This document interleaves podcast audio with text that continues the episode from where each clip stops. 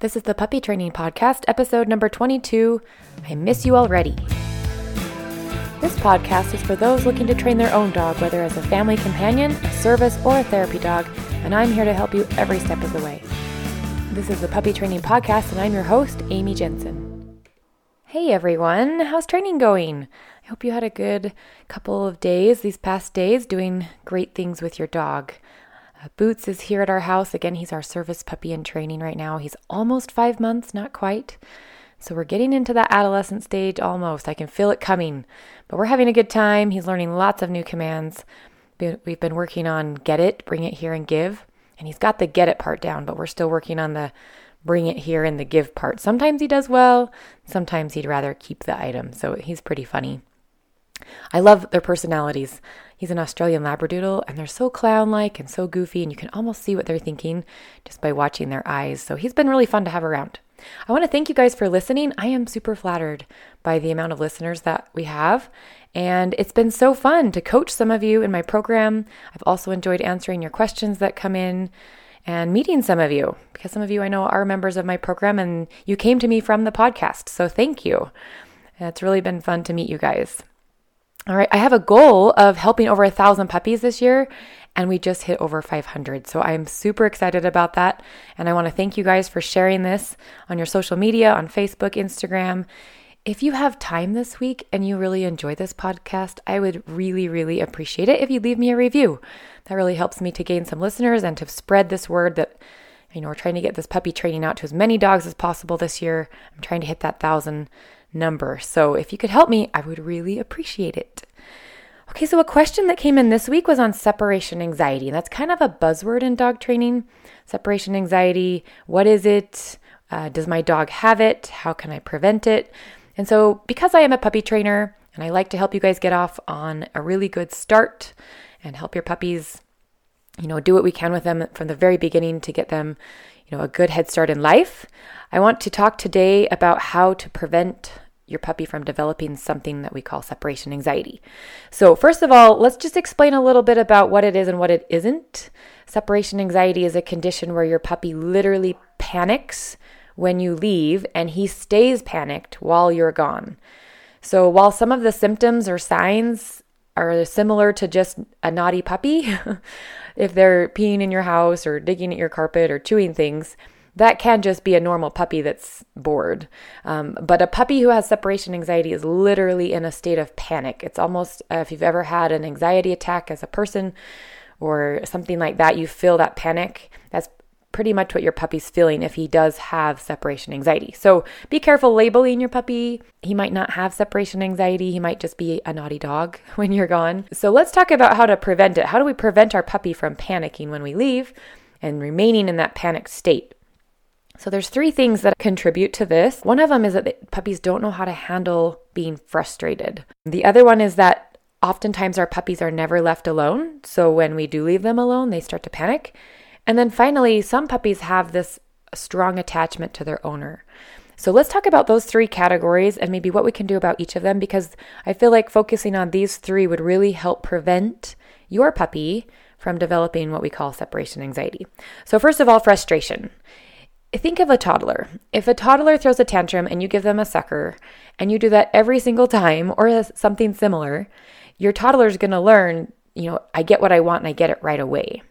So puppies are not much different, and dogs are naturally wired to see something they want and they want to rush over and get it. So they see food, they run over and eat it as fast as they can. That's just how a dog is wired. And so, if we don't teach them patience and impulse control and how to handle a little bit of frustration in a healthy way, then this can lead to bigger problems. Teaching patience and impulse control is a great thing you can do with your puppy. We teach him to wait for things, and there's a, several different ways that you can do this. First of all, there's behaviors that we teach that automatically install this ability to wait for things. So, for example, a stay, a sit stay or a down stay. Also, the wait command in my program, I teach my dogs to wait for things. So I draw a line with my arm, and it's a line on the ground essentially that they cannot cross. So they can move around on the one side of the line, they just can't cross over to the other side until I release them. It's fabulous. I use it all day long. in many different circumstances, but it teaches my puppy to wait. And by waiting, good things happen. I also teach my puppies to go to bed or to their place or mat. Some of you call it mat work. That teaches them patience and impulse control. The pause fit games in my program. So I have six different games that I have your puppies play. It's either waiting for toys or they're being patient to get food, different things like that that teach that patience and impulse control. Again, that's not something that naturally comes to a puppy. They don't just naturally patiently wait for things. So we have to teach them how to do that. But again, those commands, so teaching your puppy a good solid stay, a wait, a go to bed, waiting at doorways is fabulous. If you have your puppy wait at the doorway, you know, until you walk out or until you call them. And then those pause fit games where they're waiting for toys or they're waiting for food. All of those things just teach them to be patient. And then it teaches them to handle frustration. Another little thing that you can do to handle frustration is when they're on leash, if they see another dog and they're always able to run up to that dog and say hi, they're not learning that uh, frustration barrier. So if they see another dog, I like my puppy to look at me or to sit. And then if I choose that they can go say hi, we give them the say hi command. And so sometimes they get to say hi to other dogs they see, but sometimes they don't. And sometimes I actually say no on purpose because I want them to learn to handle that little bit of frustration. I want them to see the other dog and want to go say hi, but be able to control their impulses and stay in a nice calm state while they see another dog and they don't get to go say hi. Uh, similar to people, I don't let my dog say hi to everyone. So I train them that it's important to be patient and to wait. And if, you know, we decide that they can say hi to that person, then great, we'll go say hi. But sometimes we decide, nope, we're not going to say hi today, and that's okay. So it's really, really healthy for our puppies to learn how to handle frustration. If they always get whatever they want, then when things don't go their way, some you know behaviors that we don't really appreciate start to crop up. And separation anxiety i feel like is one of those. If they always get what they want and then we leave and they don't know how to handle that kind of stress or that kind of frustration then they're going to get a little bit destructive they're going to panic things like that. Okay so the next one is never alone. If you think about it your puppy came from a litter of probably two to I don't know, even up to 10 other litter mates. I mean, some litters are huge, some are smaller, but they were with uh, other puppies and they were with their mother from day one of their life. So they come home with you at about eight weeks to 10 weeks old. And we have to go places sometimes, and our puppy can't always come with us. So suddenly we have this new situation where our puppy is alone and they are not used to being alone. And so it's good for uh, us and for them to slowly ease them into this and to teach them that it's okay to be alone. So, w- what I like to do is to plan short times when I might be gone, and the puppy gets to realize that I'm going to come right back. I have in my program uh, in lesson 1.1, the very first lesson, we talk a lot about how to properly introduce the crate so that our puppy likes the crate, that it's a positive place, and he learns that I will be right back to let him out. It's not going to be forever that he's locked in that um, crate. So there's things that you can do to help your puppy associate being alone is fine. I always leave them with something good to chew. I leave them um, a Kong or a Benebone. I leave them a good, durable toy that they can't destroy or somehow swallow parts of. Some, so I leave them with things to entertain them and to keep them busy. It actually helps you out. The crate is awesome because it keeps your house from being destroyed. They can't pee in your house. They can't chew on things. They can't ruin anything. They're in their crate, they're in a safe spot, they have something to do. So at the same time that you're preventing accidents from happening in your house, they're in a crate with toys that are appropriate to chew on. So they're learning I can chew on these things while they're not destroying your house, but they're also able to learn to be in their own little space by themselves. So, you know, when I first start, you know, bringing out the crate and the puppies in it for a minute, I might have it in the kitchen by me and they're in the crate for just a minute or two while I'm doing something and then I let them right back out again. So, those first little sessions are pretty short. We're going in, we're coming right back out. And I do that a lot. So, I'll even, when I first introduce that crate, leave the door open. I'll have my puppy go in, he gets to come right back out. And I'll do that, you know, at least 10 times. And then I might shut the door and I might run to the bathroom. And I'll take like a two to three minute little break and I'll come right back out. If the puppy's quiet and calm, I open the door and I release them. So we do short little trips. Um, I might have to run in the other room to grab something. If I have to just go to the other room, I just put my puppy in his crate. He sits there for a minute. I come back, we let him out. Now, a good little trick for this is to give your puppy something in the crate that he doesn't usually get and he wants to chew. So, for example, if you stuff a Kong with uh, peanut butter or cream cheese, and then you freeze it for a little bit. You pull that out, you put it in the crate with him. And then he's chewing on that, trying to get that out, licking it and chewing it, having a good time. And then you come back and let him out, and then the toy goes away. So that yummy thing goes away, and he only gets it if he goes back in the crate. So then it's almost like we're creating this scenario where he's like, hey, I'm not done yet. I'm not ready to get out of my crate yet. Leave me here for just a little bit longer. I wanted to keep chewing that yummy thing. And then he learns uh, that the crate's really a good thing and he likes to be in there. So there's a tip for you.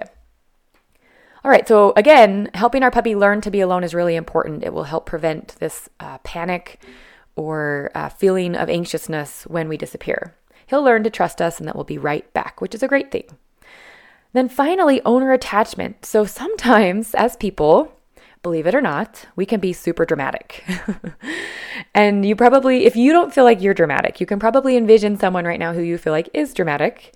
So, a thing that we can do to help our puppies not panic or be overly dramatic when we leave is to keep our comings and goings very low key. Very not a big deal. So if we are baby talking to our puppy, oh, I'm going to miss you so much. Oh, I'll be right back. I promise it's not a big deal. But we use that high pitched baby talk voice and we're animated in our faces and we're giving them hugs and loves before we leave. We are really amping up that us leaving is a big deal. And that's hard for puppies to handle.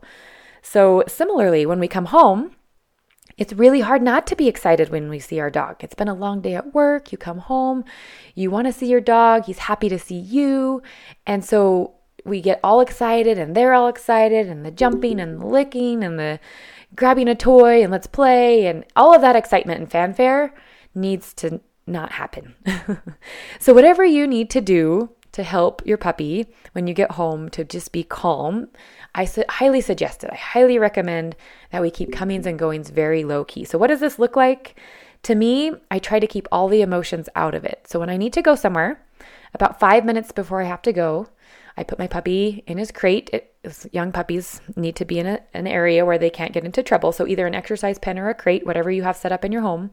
I leave my puppy in there, I give him things to do, and then I finish up my business before I leave. So I'm gathering my keys, I'm putting my shoes on, maybe I'm using the restroom, grabbing a drink, whatever, and then I walk out without another word. So there's no baby talk, there's no high pitched goodbyes, I'm gonna miss you, I'll see you later, none of that.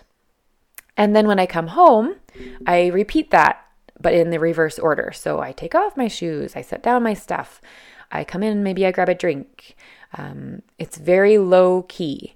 After about, you know, two to five minutes of just settling my things, then I might go to my puppy, release him from his crate, and we go on with our day. So there's, again, no baby talk. Hi, I missed you. Oh, it's been such a long day. It's so so good to see you. All of that stuff. Let's just skip all of that fanfare, keep all the emotions out of it, when you initially walk in. When you go to your puppy and you let him out, sure, go have fun, have a good time. But initially, let's keep all of the emotions out of it so that the comings and goings, the simply walking in and out of the door, is not causing stress or anxiety for our puppy. And then again, I have that rule of if you go to let your puppy out of their crate or their exercise pen, I expect calm. So they're not going to get out if they're jumping and uh, being all crazy and they're excited. I'm going to wait for a nice, calm, relaxed state Usually that's my puppy lying down and uh, just being calm in general. You can envision what a calm puppy looks like. And then I would open the gate and release him. But yeah, absolutely. When you open that gate and the puppy comes out, again, don't start the fanfare, but you can be happy to see them. You could ask for a sit or a lap. I love the lap command. They jump up in your lap and then you can pet them and say, Hi, how was your day? And then get a ball and go play fetch or a toy and go let them run around. Maybe grab the leash and go for a walk. But all of the excitement and the fanfare, the high pitched squeaky voices, all of the drama, let's get rid of all of the drama. It will really help your puppies to not be overly excited or anxious or panic when you leave. Okay, so that's what I have for you guys today. Those three things. Let's remember create teaching our puppy to tolerate frustration, uh, remembering that they need to learn how to be alone, and then preventing that owner attachment by keeping comings and goings low key, non dramatic, um, just very calm. Our puppies mirror our emotions and they'll mirror what we are, are doing with our bodies and our language. So if we keep ourselves under control, the puppy's more likely to keep himself under control and learn that being alone is a good thing. It's not necessarily a bad thing, nothing that he needs to stress over or panic about. All right, I hope you guys have a wonderful week. Happy training, and I will talk to you guys next week. If you have a question about anything you heard on this podcast or any other puppy training question, visit my site, baxterandbella.com, to contact me.